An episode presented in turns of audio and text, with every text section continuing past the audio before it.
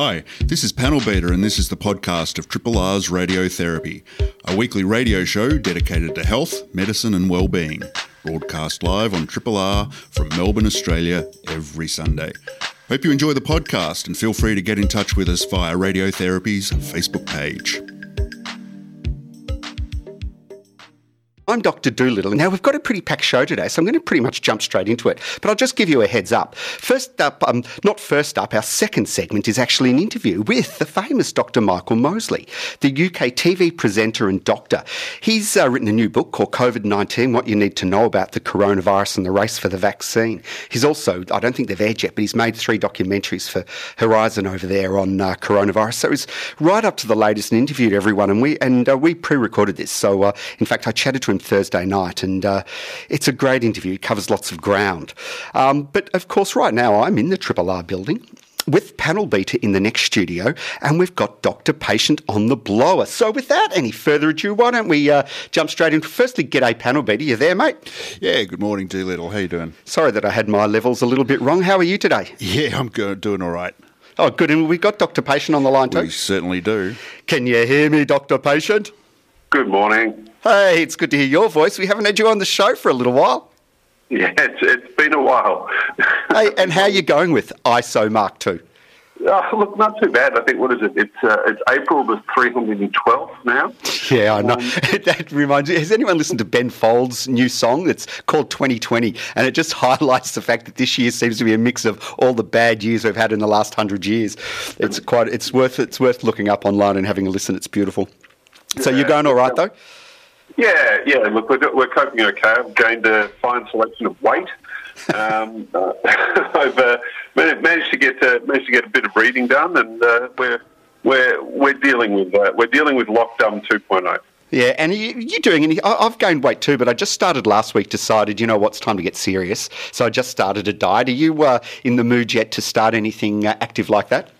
We're uh, we're starting to wake up a little bit from it. We've been in that uh, in that definite um, that definite sort of huddle down mode for the past month. But uh, we we were just talking about it this weekend that it might be time to to try and crawl ourselves out of uh, out of that uh, that hibernation a little. Yeah.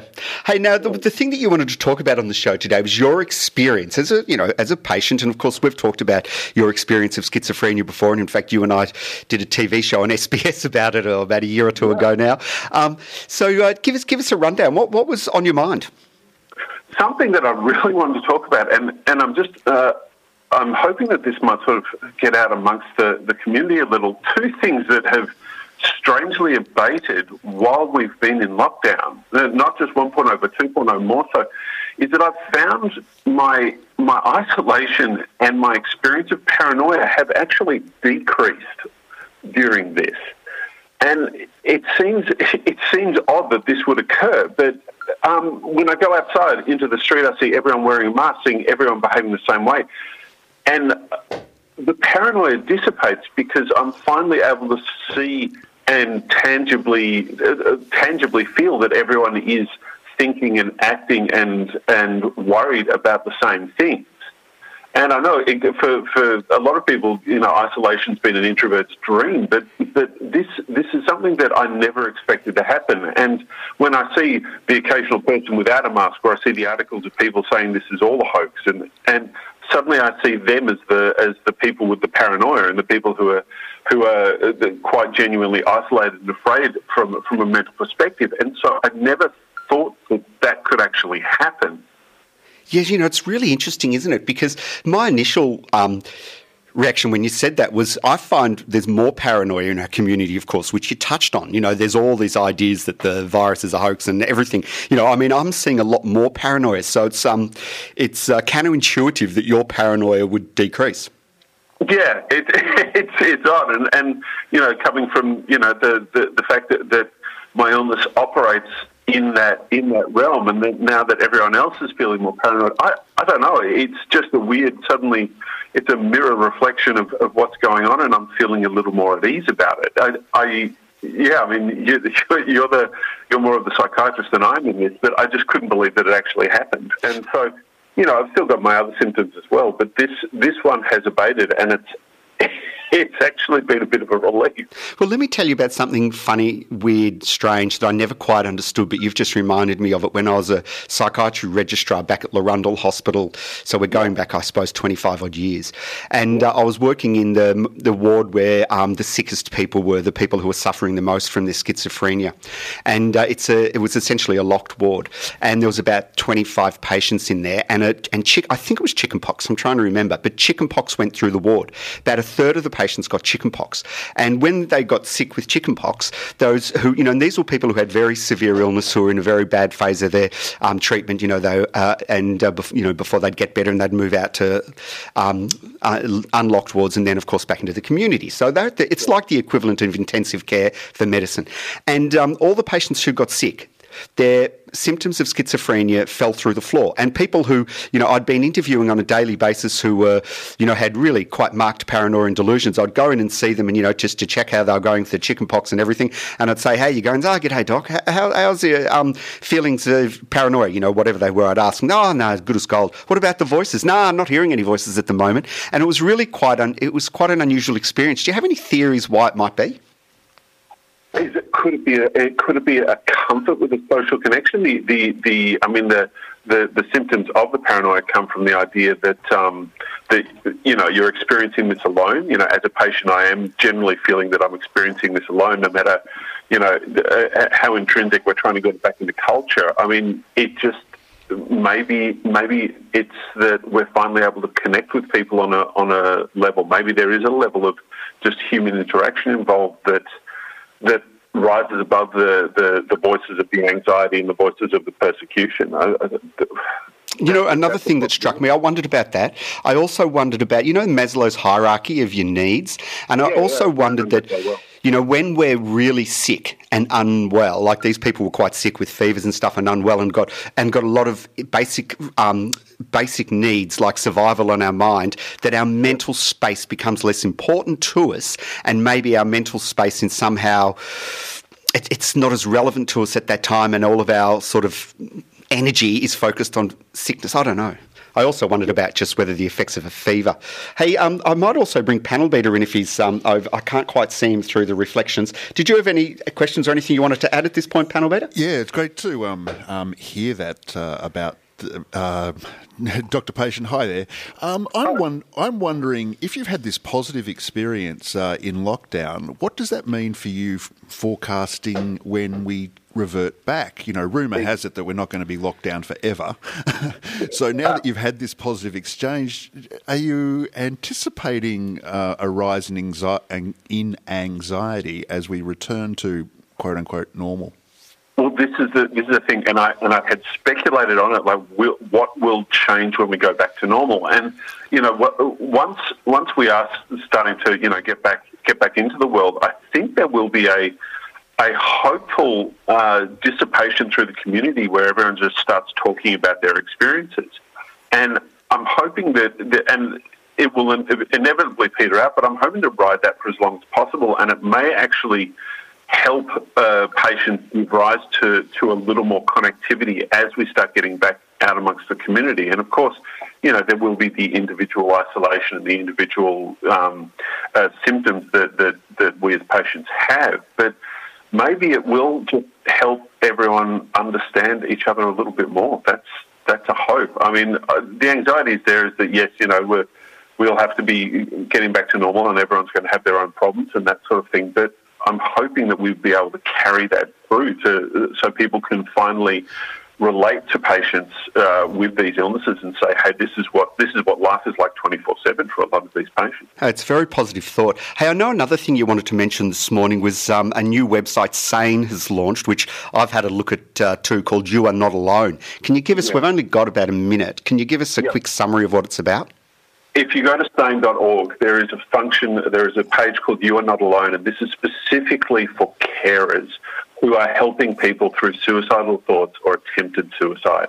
And we've got a whole series of information and, and, and just stories on there that will help carers get through this because this is what we wanted to point out that you are not alone with this kind of thing. So please, if you if you are experiencing that situation and you do have a friend or a family member going through this and you're a carer for them, please check it out. So it's sane.org. You are not alone. Can I just say too? I mean, hats off for the work you do with Sane as a patient advocate, and also to Sane for this website because, I, you know, as I say, I had a look at it. This is easily one of the commonest questions I get as a shrink: is you know what am I'm going to do about my friend, relative, the person I love, yeah. this person, you know, whatever, who's um, suicidal. It's incredibly hard, and so it's, it's such an important website. Hey, uh, sorry we're rushing through things this morning, Dr. Patient. Great to have you on, though. Thanks, guys. Look, you take care. This is a podcast from Triple R, an independent media organisation in Melbourne, Australia. To find out more about Triple R or to explore many more shows, podcasts, articles, videos, and interviews, head to the Triple R website, rrr.org.au. I'm Dr. Doolittle, sometimes also known as Steve Ellen. I'm a professor of psychiatry at the Peter MacCallum Cancer Centre in Melbourne, and right now I'm joined by Dr. Michael Mosley. Now, this interview is being pre recorded, and given things changed so fast, it might be wise to do a little date stamp. Right now, it's Thursday, the 23rd of July at 6 pm. I'm pretty sure most of you will know our next guest, but let me give you a little background anyway. Dr. Michael Mosley is a science presenter, journalist, and executive producer. After training to be a doctor at the Royal Free Hospital in London, he spent 25 years at the BBC where he made numerous science documentaries. Now freelance, he's the author of several best selling books, including The Fast Diet, The Eight Week Blood Sugar Diet, The Clever Guts Diet, The Fast 800, and Fast Asleep. His latest book is COVID 19 What You Need to Know About the Coronavirus and the Race for the Vaccine. He joins me now via Zoom to discuss all things COVID. G'day, Michael. G'day. Hi there. Oh, thanks so much for joining us all the way from London in the UK. Pleasure. Hey, your latest book is called COVID 19 What You Need to Know About the Coronavirus and the Race for the Vaccine. So, why don't you start the ball rolling by telling us why you wrote it? Sure. So, like um, most people, I became aware of this um, threat sometime in late January, early February, and uh, I thought you know, this is really interesting. It could turn out badly, but who knows? I've made quite a few documentaries down the years about the threat of a pandemic. So I wasn't totally surprised when it happened. And then it was clearly getting worse and worse. So I was obsessively following all the news, talking to numerous uh, journalists and scientists. And I also got approached by the BBC to make a couple of films for the Horizon slot on COVID 19. So I thought I might as well write a book while I'm uh, in lockdown. And uh, that's what I started to do. I started to collect lots and lots of information about the virus, about how it worked, what it does to us, how our immune system responds, um, a bit about the history. Uh, one of the sections in the book is the first 100 days and the opportunities that were missed by numerous governments. And then really looking um, into the future in terms of the vaccine. So I was particularly following two vaccines. One is the Oxford vaccine. Uh, I studied at Oxford University, so I have a kind of you know emotional link there. Another is one being imp- um, provided by Imperial. And at the moment, it looks like the Oxford vaccine is way out in front. And I'm also pleased to say that pretty well everything I wrote in the book has turned out to be true. So uh, to that extent, it hasn't aged. Yes. Uh, but I was very much looking at, as, as I said, about what is it about the coronavirus that makes it such a deadly foe? How does it spread? How does our immune system respond? And why do things go wrong in some people? Oh, so many good things to pick up on there. You know, the first thing though, you know, it's interesting being, you know, someone with a scientific background who's fascinated by health science. I'm in exactly the same position.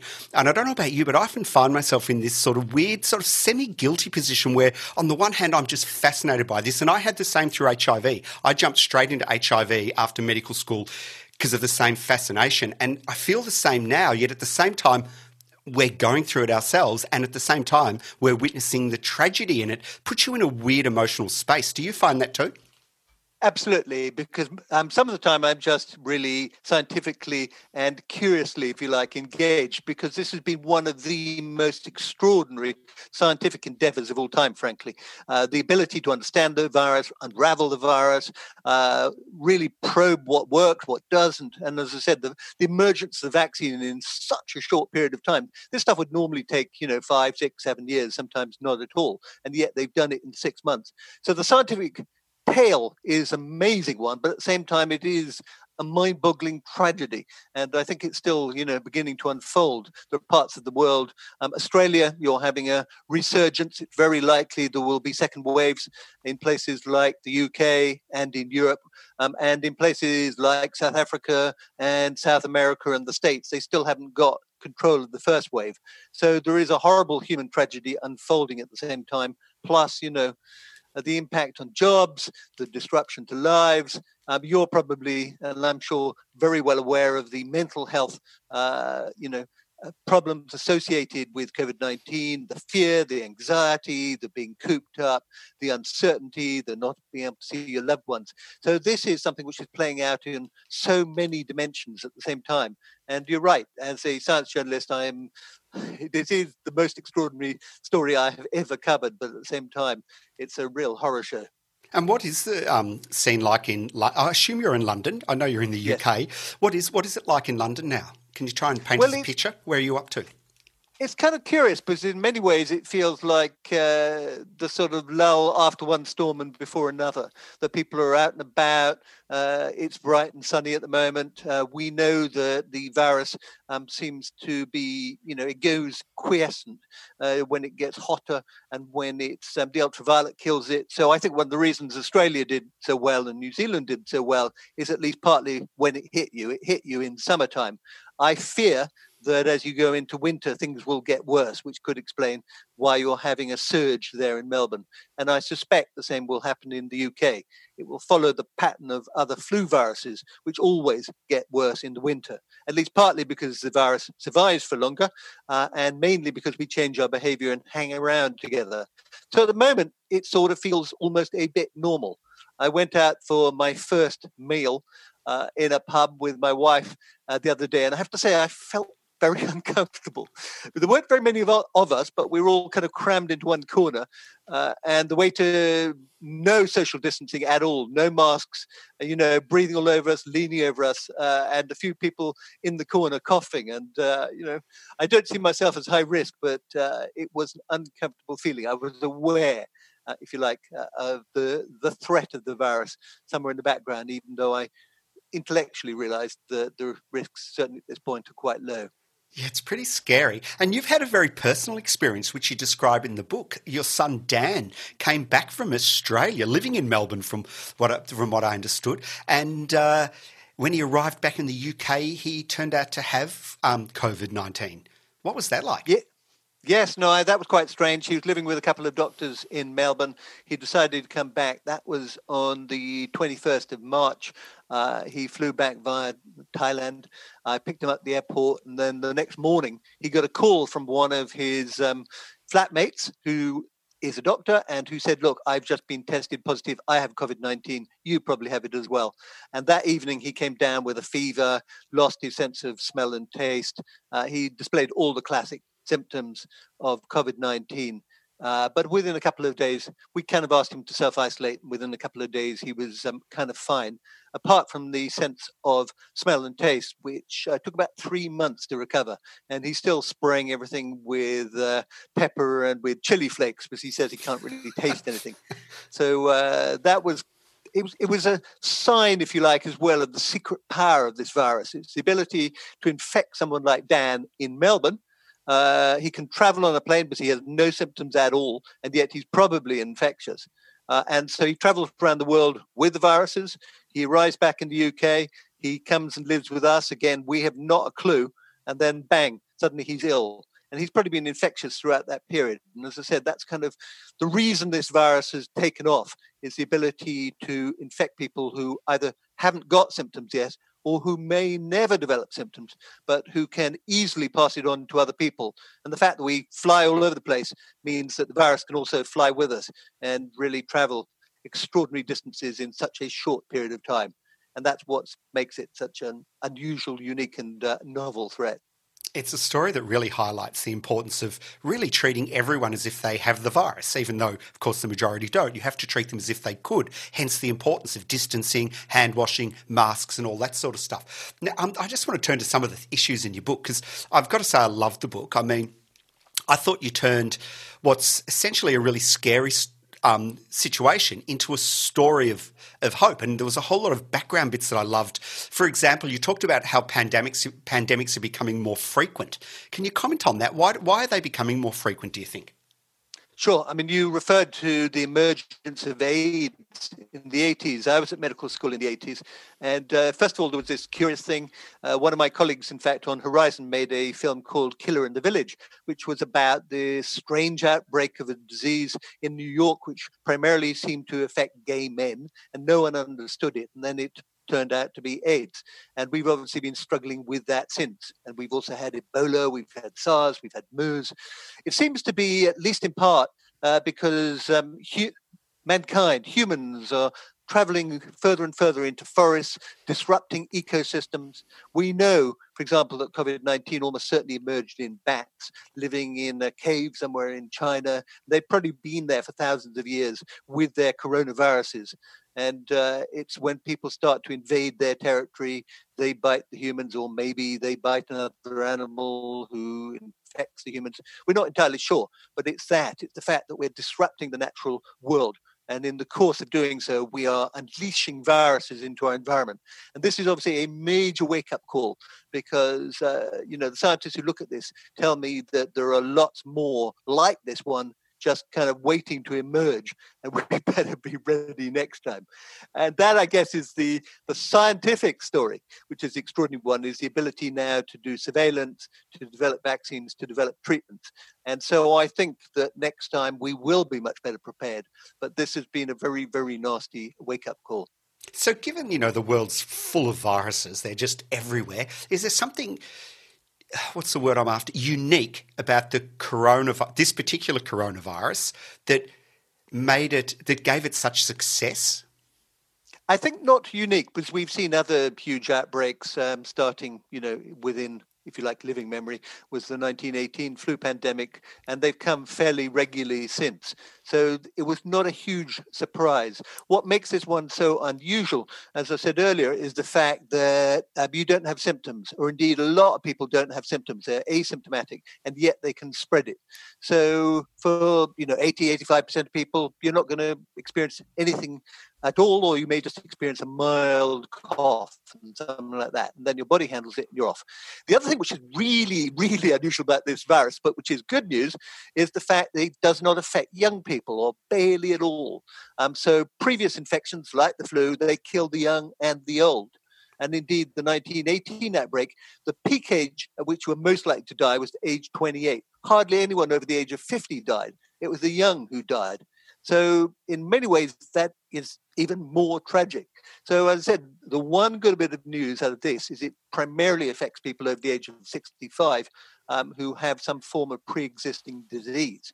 Now, that is very tragic for them and their families, but it does mean uh, the vast majority of the population are safe uh, and are unlikely to come down with anything bad.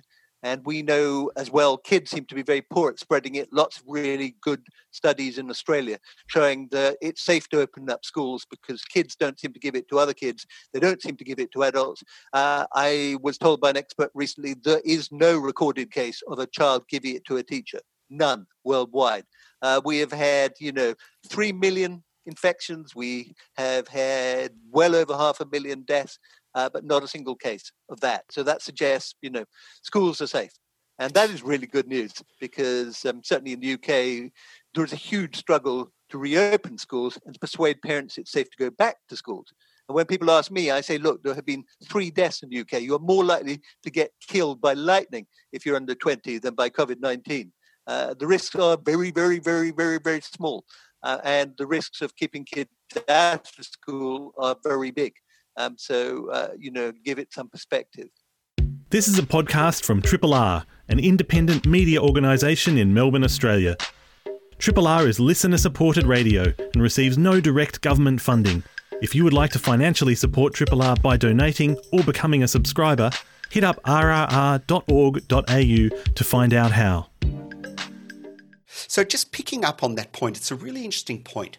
Um, because, on the one hand, of course, the governments are very keen to stress the severity and the seriousness of this illness, which, of course, at a community, at a societal level, it's dramatic. But at a personal level, it seems to be unfolding that it's probably not as bad as initially thought. You know, for example, the death rate appears to be comfortably below 1%, and uh, whereas initial reports had it as high as 10%.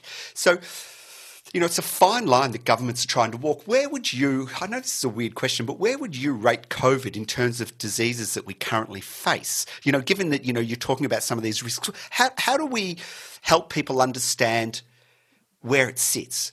You know, we want to scare people enough so that they follow social distancing and everything. But of course, when people get COVID, we don't want them to spend the first three or four days panicking that they're about to, you know, about to have a fatal outcome. Where would you rank COVID? I think COVID is more dangerous than the flu, but only if you're over the age of roughly 60. Um, and if you have a pre-existing or if you have a pre-existing condition so it is much less dangerous than the flu if you are young particularly if you're a child so uh, it is obviously hugely disruptive because we need to protect people who are vulnerable and then there is an unknown which is how many people get it have long term um, consequences. So it could be that, you know, if you are 40 or 50, you have type 2 diabetes, you have a bigger gut, you know, you have other pre-existing disease, then the virus could really damage you. You may not die, uh, but you could be living with the consequences for a long time. So we know that the virus can, you know, affect the brain, it can affect the kidneys, the lungs, all sorts of organs. So it's a weird one. Um, as I said, for younger people, it's not really a threat. And that is a challenge because governments obviously want young people uh, not to spread it to old people and they want to crest the curve and things like that. But the reality is, it's not really a threat. Uh, and, uh, but for people, other people, you know, it is a big threat. And um, it, we have a responsibility to protect you know other people and that's why it's so difficult to kind of grapple with because on the one hand it is very deadly on the other hand it is almost completely harmless depending on who you are and what your condition is and that's also why i write in the book about the importance of losing weight and other ways like improving your sleep uh, getting more sleep can have a fourfold difference um, on whether you're likely to get an infection or not get an infection if you are exposed to the virus. Because we know in the vast majority of people, it infects uh, the throat, if at all, your body copes with it, gets rid of it. That's it. Story over. You have a mild cough. You never knew you had it. In other people, though, it then spreads into the body, it spreads to the brain, it does long term damage. So that's what makes this virus very, very difficult to uh, pin down. Because you're absolutely right. The mortality rates, uh, the average is about 0.7, but that varies uh, 80 to 100 fold depending on your age and your metabolic uh, status. You know, I really loved that section in your book where you talked about how to prepare yourself because, of course, we all know how to um, respond as a society. We know about social distancing, hand washing masks that I've already mentioned. But you had a lovely section in your book about how individuals can prepare themselves and, you know, and the importance of that. Some of them you've just mentioned. So, you know, can you run through how best we can prepare ourselves, what the key things are? You've already mentioned sleep and the importance of really working on your sleep. And of course, I'm sure, like, like in the UK, in Australia, we've got dozens of videos and government sites about tips to improve your sleep. What are the other things you can do to really get yourself um, and your immune system in as good a shape as possible? Sure. Weight is a hugely important thing. After age, the major predictor of whether you will get uh, a serious, you know, disease and potentially die is if you're obese. And that is because if you're carrying a lot of fat, particularly around the gut, it's known as visceral fat, it sends out these signals which lead to chronic inflammation. And that in turn messes up your immune system and means that you're more vulnerable to infections. It roughly doubles your chance of ending up in intensive care or dead. Uh, the other thing which people are unaware of, I think, is that if you're obese, that halves the chance that the vaccine will work should when a vaccine comes along. And I'm super confident a vaccine will come along really quite soon. And we know this again from studies of the flu that people who are vaccinated, uh, if you are obese, then the flu vaccine is half as likely to work. Uh, than if you are a normal healthy weight. So I, you know, I bang on about weight loss quite a lot of the time. Um, I invented something called the 5-2 diet. In the section of the book, I talk about ways to lose weight and keep it off. So that is hugely important. And then other things, obviously, are to, you know, try mental, try and deal with stress and um, things like that, which absolutely is your territory. How do you cope uh, with anxiety? Uh, it's not that that is likely to, uh, you know, alter your uh, response to the virus, but it you know will uh, make your life either easier or more difficult. I think the primary things are um, lose weight. Um, if you've got a big gut, try and shrink it um, sooner rather than later, uh, and uh, get a decent night's sleep, and do try to exercise. Because again, just, oh, that seems to be important. Uh, that seems to be important for uh, the immune system. And finally, if you could switch uh, to a, what I call a Mediterranean style diet, one which is kind of rich in oily fish and vegetables and legumes. That seems to feed the microbiome, which in turn uh, is very, uh, it has powerful links with your immune system. So there's a lot of evidence that people who um, move to a healthier diet and cut out junk food, uh, that means that the immune system is going to be uh, better, in a better shape, if you like. It's, it's fantastic advice. I must say, I got motivated after you reading your book, and I'm currently dieting. I also um, turned to vitamin D, interestingly. Now, I'm not normally a massive one for supplements, but you know, some stuff I read in your book, and then I read some other stuff about vitamin D. And you know, do you have thoughts on whether we should be on vitamin D at the moment? I think probably yes. Um, I was skeptical. I don't believe in uh, supplements at all. But one of the really striking things has been the, the fact that people with darker skins tend to get it worse. In the UK, certainly, uh, if you come from an, an, ethnic group, if Asian or uh, a black uh, ethnic group, um, then your ethnicity, you're likely anywhere between two and four times more likely to get COVID 19, get it badly, and to die. So clearly, social deprivation plays a significant role in that. But people are now wondering whether vitamin D status does as well. Uh, there was a big study out of Indonesia which found that people with low vitamin D on admission, uh, they were up to four times more likely to end up in intensive care than those who had decent vitamin D levels. Uh, there are big studies going on at the moment seeing if you supplement, does that make a difference? But um, I think, particularly as you're going into winter, it would be a good idea. Um, I recently, I'm actually just making a film at the moment uh, looking at uh, uh the sort of nutritional status of people and uh, we've done a bit of a study and we found that 80% of the people we looked at actually in the UK, despite the fact it's middle of summer, uh, that around 80% uh, had either had insufficient or borderline vitamin D levels, which is unbelievably high. Uh, but they were mainly from uh, ethnic backgrounds, so that could um, explain why. But uh, so, if you do have a darker skin, then absolutely. If you're going to winter, absolutely. And indeed, um, you know, in the UK, the advice is now pretty well everyone should be taking vitamin D pretty much round uh, the you know round the clock. Uh, although the the prime period is really the winter months. Uh, that's when your vitamin D status is lower because obviously you get vitamin D primarily from sunshine, although you also get a bit in uh, oily fish and also milk.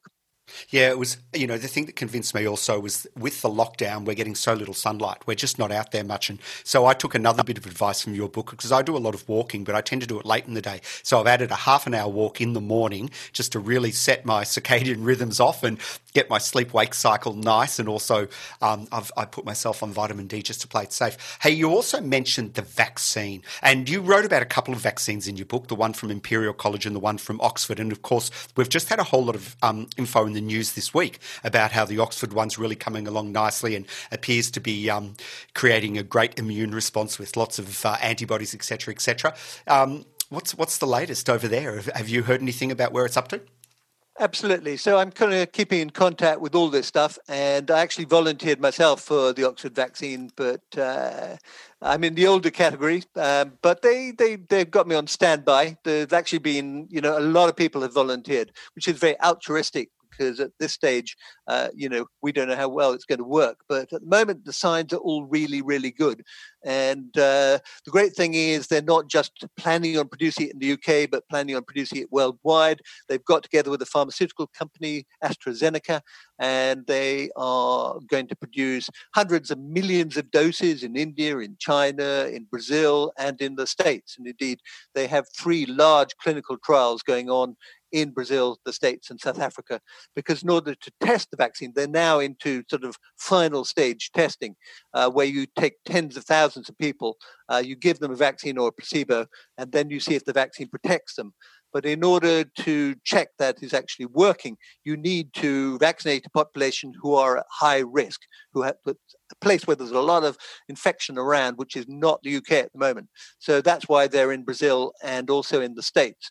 And at the moment, absolutely everything is looking great, you have to say. Uh, the side effects uh, appear to be negligible, uh, and it is generating a good immune response, not only from your antibodies, but from these things called your T cells, your killer T cells, which seem to be particularly important when it comes to uh, the coronavirus, to COVID 19. And um, contrary to what people, I've seen some very gloomy reports about the fact that, you know, maybe it won't last. But contrary to that, to be honest, SARS 1, which was SARS, which was kind of the closest thing we have, uh, the studies that looked at there, people maintained a significant immune response 17 years after uh, being exposed to the virus, which suggests certainly in a related coronavirus, it hung around for a long time. So I've seen some very gloomy reports about our ability to deal with the virus long term, but actually everything I hear from the scientists uh, is pretty positive and uh, they're really seriously talking about being able to roll out the vaccine on a significant role uh, this year, possibly as early as October and November. That's so positive. It's it's been the best news I've heard in a long time too, and I've really been excited about that this week. Um, and especially on the background, you know, there was some significant, oh look, a small debate early on about whether the pathway to take was to let the virus go through the community and uh, develop herd immunity, so immunity from people having the virus. But if um, the it would appear that the positivity that we're hearing around the vaccines, you know, 100 in testing, a number like the Oxford vaccine just seem, you know, seeming to offer real hope. It would seem that the approach of, you know, really strong shutdowns, herd immunity, hand washing, masks is probably the safe way to go now, given that I think we're all pretty confident that a vaccine will be available certainly in the next 12 months. Would you agree? Absolutely. Yeah, no, absolutely. I think the idea of herd immunity, let the you know the virus do its worst, uh, was a sort of. I'm not sure it was ever really a strategy, but it was something that has happened in Brazil to a large extent. Has happened in the states, and we can see, and also to a degree in Sweden, and we can see the implications of that. Uh, the you know the, the virus is doing its worst and it's killing an awful lot of people because although you know 80% of people are not badly affected that still means 15% of people are, and that is an awful lot of people. So um, it's the vulnerable people who will almost certainly get vaccinated first. Uh, my major concern at the moment is that the anti vax movement will be powerful enough uh, that um, a significant uh, number of people will refuse to get vaccinated. Uh, and I do think the vaccines are the greatest invention humans have ever come up with. And, uh, you know, we have lost because we are not used to these things anymore, we don't know that polio, measles, all those things kill on a massive scale and continue to do so in other parts of the world. And we are only saved by the fact that we have vaccination. And the anti vax movement is extraordinarily dangerous and extraordinarily, they, spread their lies with the most amazing effectiveness. Uh, even quite sane people seem to swallow uh, some of the stuff they say. And so that's my major anxiety is that uh, that will prevent a significant number of people from getting vaccinated, which in turn will mean that it makes it much harder to control the virus. Um, I think uh, uh, this is certainly true in places like the States. I don't know about Australia. I know in Australia you've had quite big outbreaks of things like measles and things like that, thanks to the anti vax movement. And I can only hope uh, that this is a movement which will kind of die out sooner rather than later hopefully that's one of the silver linings of this horrible pandemic that people understand the benefits of these things because it is scary. On a personal note, how has um, COVID affected you in the shutdown? Has, has it changed your life significantly?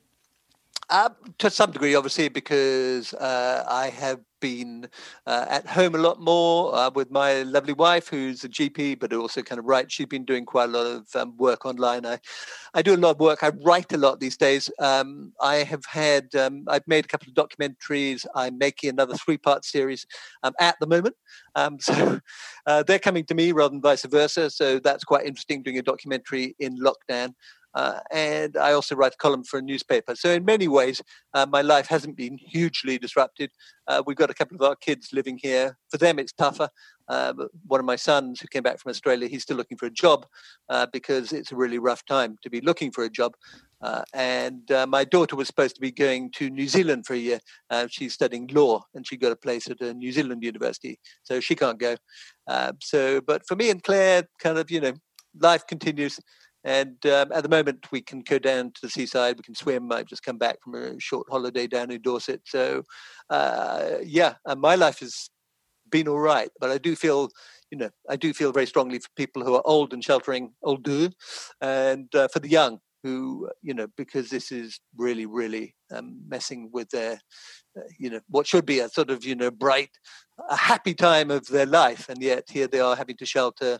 Jobs are not great, and in, the, in you know, when it comes to kids, a lot of them are having to be at home, which is uh, stressful for them and their parents. Your book is very optimistic. It's ultimately, you know, I, I found myself uh, binge reading it, you know, on account of the fact that it, I felt it quite reassuring. Not only because I like, you know, knowledge reassures me, learning the background, learning all the information reassures me, but I also found you had a very optimistic message. You know, do you have a, you know, my final question really, do you have a trick to how you maintain your optimism? Because you do come across as, uh, you know, a person who sees the positive. Is there, you know, can we bottle it or is it is it innate? What's the trick? That's curious because actually I'm quite negative uh, by nature, if you like. And uh, one of the things um, that I did a few years ago, I was making another science program looking at the impact of positivity um, on life expectancy and things like that. And um, at the time, I did a number of tests which showed that I have really quite a gloomy eel approach to life. And so uh, I was encouraged at that point to take up mindfulness, which is nothing, something I'd never practiced before. And since then, I have done quite a lot of mindfulness. Uh, and uh, sometimes it's only 10 minutes a day, uh, sometimes less than that. Uh, but I do find that very useful. I have an app and uh, it does sort of it does something at a fairly basic level. And beyond that, I am I'm genuinely optimistic about what I'm seeing emerging from the science. That I can see the gloom, I can see the horror, I can see uh, lives disrupted, but uh, the scientific story has been one of astonishing success, and uh, I cling on to that, if you like. Well, all I can say is thank you, Michael Mosley, Dr. Michael Mosley, for joining us on Radiotherapy on 3RRR. It's been a pleasure um, reading your book and also talking to you uh, today. Thank you very much. Thank you. You're listening to a Triple R podcast. Discover more podcasts from Triple R exploring science, technology, food, books, social issues, politics, and more. To listen, hit up the Triple R website or your favourite podcast platform. That was, of course, Dr. Michael Mosley talking about um, his book, COVID 19 What You Need to Know About the Coronavirus and the Race for the Vaccine. And whilst uh, that was a pre record, of course, and whilst that was going on, I looked up at all our local bookstores and it's available. It's $19.99 for the paperback edition. It really was a great read. Now, I'm pretty sure, Panelbeat, are you still there, man?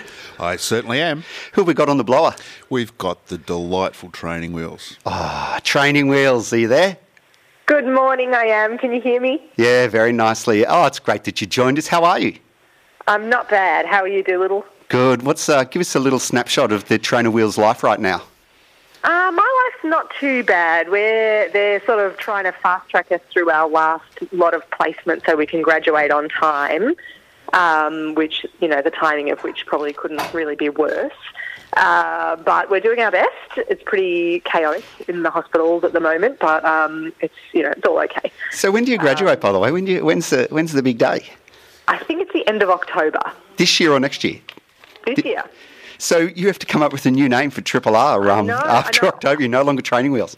I know. I knew you were going to say that, and I was thinking. I reckon I'm probably going to feel like I'm still on my training wheels for a while anyway. So I think the name can probably stick a few more years. Yeah, there's no rush, and and you'll, you'll probably be a consultant, a professor in years to come, and I'll still call you training wheels.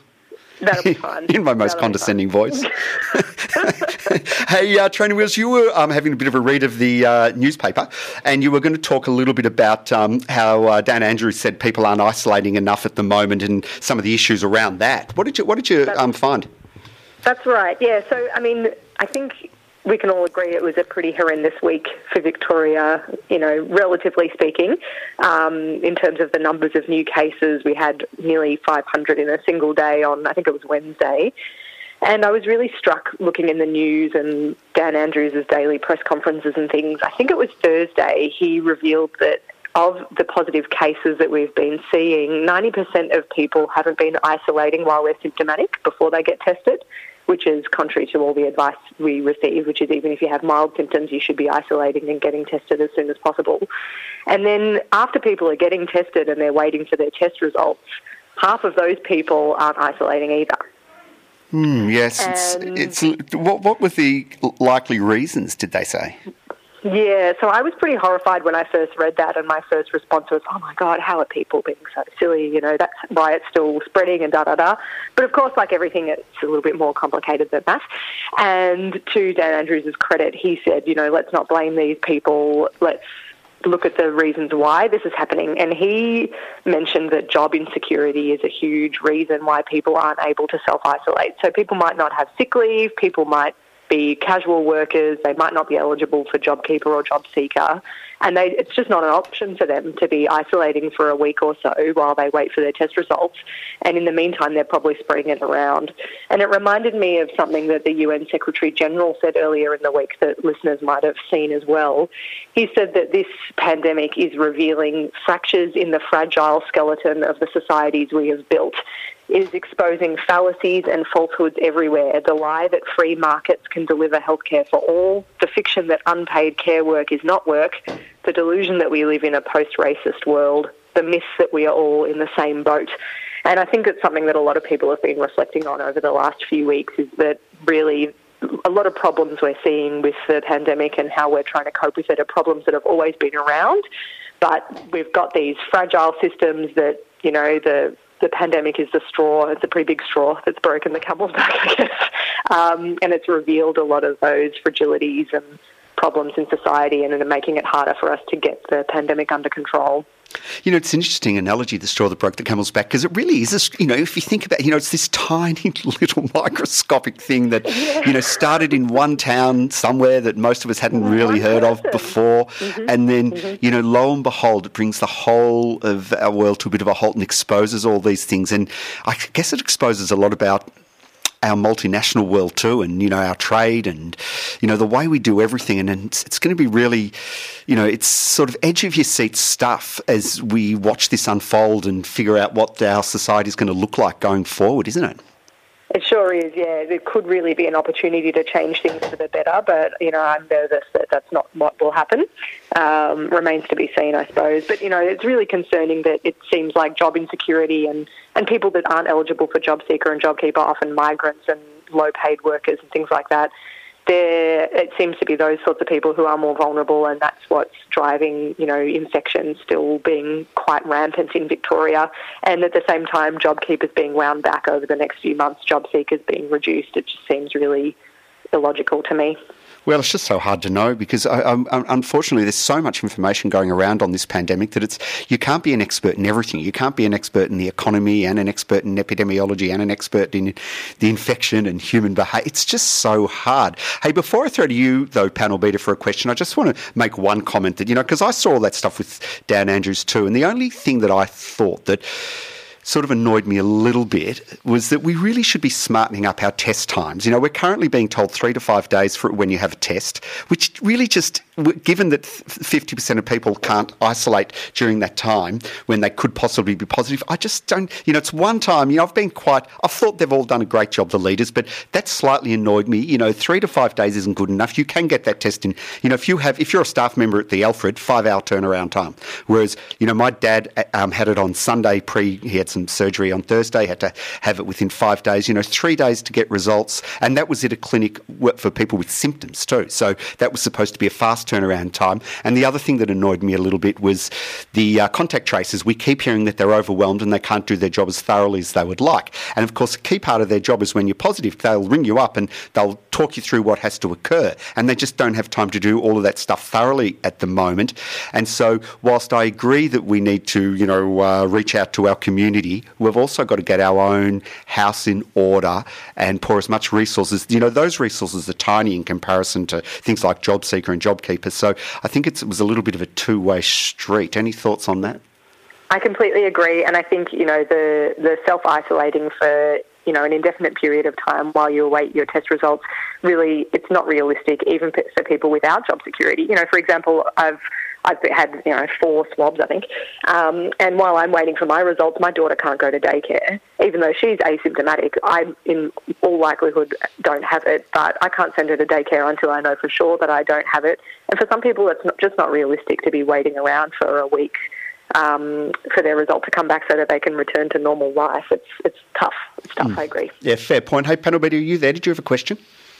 Oh, so many. Um, but uh, yeah, time's uh, kind of short. I don't know where to go with this. Hey, going back to your comments about the um, environment with the precarity, and you're quite right pointing out that um, it's often migrants um, uh, that uh, are most um, dramatically affected. But um, I think what's really interesting is that that's that's really um, not the case in the sense that we're looking at about 60 to 70% of the Australian workforce in some kind of casualisation or precarity. What's um, what from your position as somebody who's coming to the pointy end of their training? What's the health sector looking like from where you're sitting? Uh, I don't know if I should reveal too much on live radio. uh, it's, it's very, yeah, I don't know. I've only got the experience of my own hospital. I think everyone's really doing their best, but it's tough.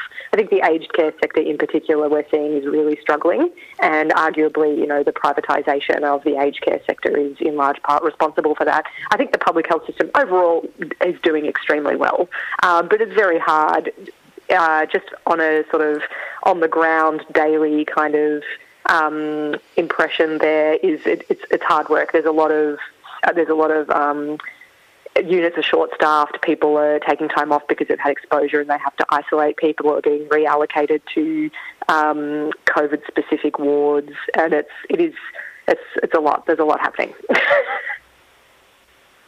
Is that? Uh, I'm sorry. Um, Panel Beater and I are in different studios, uh, audience, so we're trying to see through um, glare as to who's got the who's going to have a question. Hey, so what happens to you after October? What is the next step? Like, do you are you applying for jobs now? What's the go? I've applied. I've got my job for next year. Ooh, are you allowed to um, announce it, or is it all secret at this stage? No, I can. I can announce it. I'll be working at the Austin, which I'm happy about. Oh, that's where I did my uh, internship. Yeah, oh, there we go. Look, I'm following in your footsteps, Doolittle. Oh, good to hear. Um, I've got a lot of friends yeah. out there. It's a wonderful hospital. You'll love working there. Yeah, I've spent a lot of my time there as a student, and I've had very, very good experiences there. It's a great mix between being a big city university hospital, yet um, it has an amazing community around it. So you get a mix of everything, and it's got great transplant programs like the liver and a whole lot of amazing units. The best epilepsy service probably in the country. Oh, so that's going to be fantastic. You excited about it? I am, yeah. I'm on the liver transplant unit at the moment, and something that I've, I've spent some time on that unit in the past as well. And something that's really striking is, you know, like you said, it's it's a state service, and it's really very, very impressive group of surgeons, but they're they're so friendly and so kind, a very supportive unit, and it's not always the case. So it's a really nice hospital in that respect. It's got it's got the best services in some areas, but a very friendly yeah. Um, supportive environment as well. I love the place. Then that liver transplant unit in particular. Say hello to the social worker and the psychiatrist, two great mates of mine. Hey, um, so oh. what? And in the last couple of months, what you just have to tick off your final experiences, and then and then you know they give you a brand new stethoscope, and you walk into the hospital. Is that what happens? I haven't heard. Do I? I don't know. Do I get some sort of medal, or is there like a, a, a, very formal gowning with a white coat that happens? I don't know. Can you remember how it happened for you, Doolittle? You know, there are. I remember there are a few things. You know, there's a lot of practical stuff. They teach you how to have a prescriber number and a provider number and all this sort of boring business, and then you go in there. But the biggest thing I probably noticed was when you're a student, everyone loves you. So when you're a student, you know, everywhere you walk, the doctors are keen to see you because you know that means a, a half an hour off their busy schedule to sit down with with the students and impart their wisdom, and everyone smiles at you. And then all of a sudden, when you're an intern, everyone's mad at you because you've got a long list of jobs to do, and you're never quite up to speed, and you always look confused, like a you know what is it, a deer in the headlight. And all of a sudden, you know, where are all these nice doctors who are all so sweet and the nurses were so friendly to me? And now everyone just wants me to do something, and now everyone's mad at me, and I can't sleep because I'm so stressed. No, it's lovely. I'm only kidding. yeah, well, I've got that to look forward to. Thanks, Doolittle. No, you'll love it.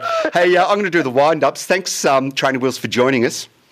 Thanks for having me. No, it's great to hear from you again, and good luck with the transition to internship. And I'll be I'll be looking out for you around the hospitals, and if I see you, I'll make a point of being nice. Um, panel beater, um, thank you this morning too. Sorry that it's been a bit uh, tricky to pass over to you for questions and get eye contact through multiple windows. Um, have you got a good day planned? Uh, yeah, yeah. I um, yeah, I'll have a have a lovely Sunday afternoon. Oh, beautiful. And uh, me too. I'm heading off to sit in the backyard and, I don't know, read a book or something. Hey, uh, thank you all for listening. Special thanks to Dr. Michael Mosley um, for uh, his interview. Special thanks, of course, to, as I said, to Panel Beater, to Dr. Patient, and to Trainer Wheels. Hi, this is Panel Beater. Thanks for listening to the podcast of Triple R's Radiotherapy, a weekly radio show dedicated to health, medicine, and well-being. Broadcast live on Triple R from Melbourne, Australia, every Sunday. Hope you enjoyed the podcast. Feel free to get in touch with us via Radiotherapy's Facebook page.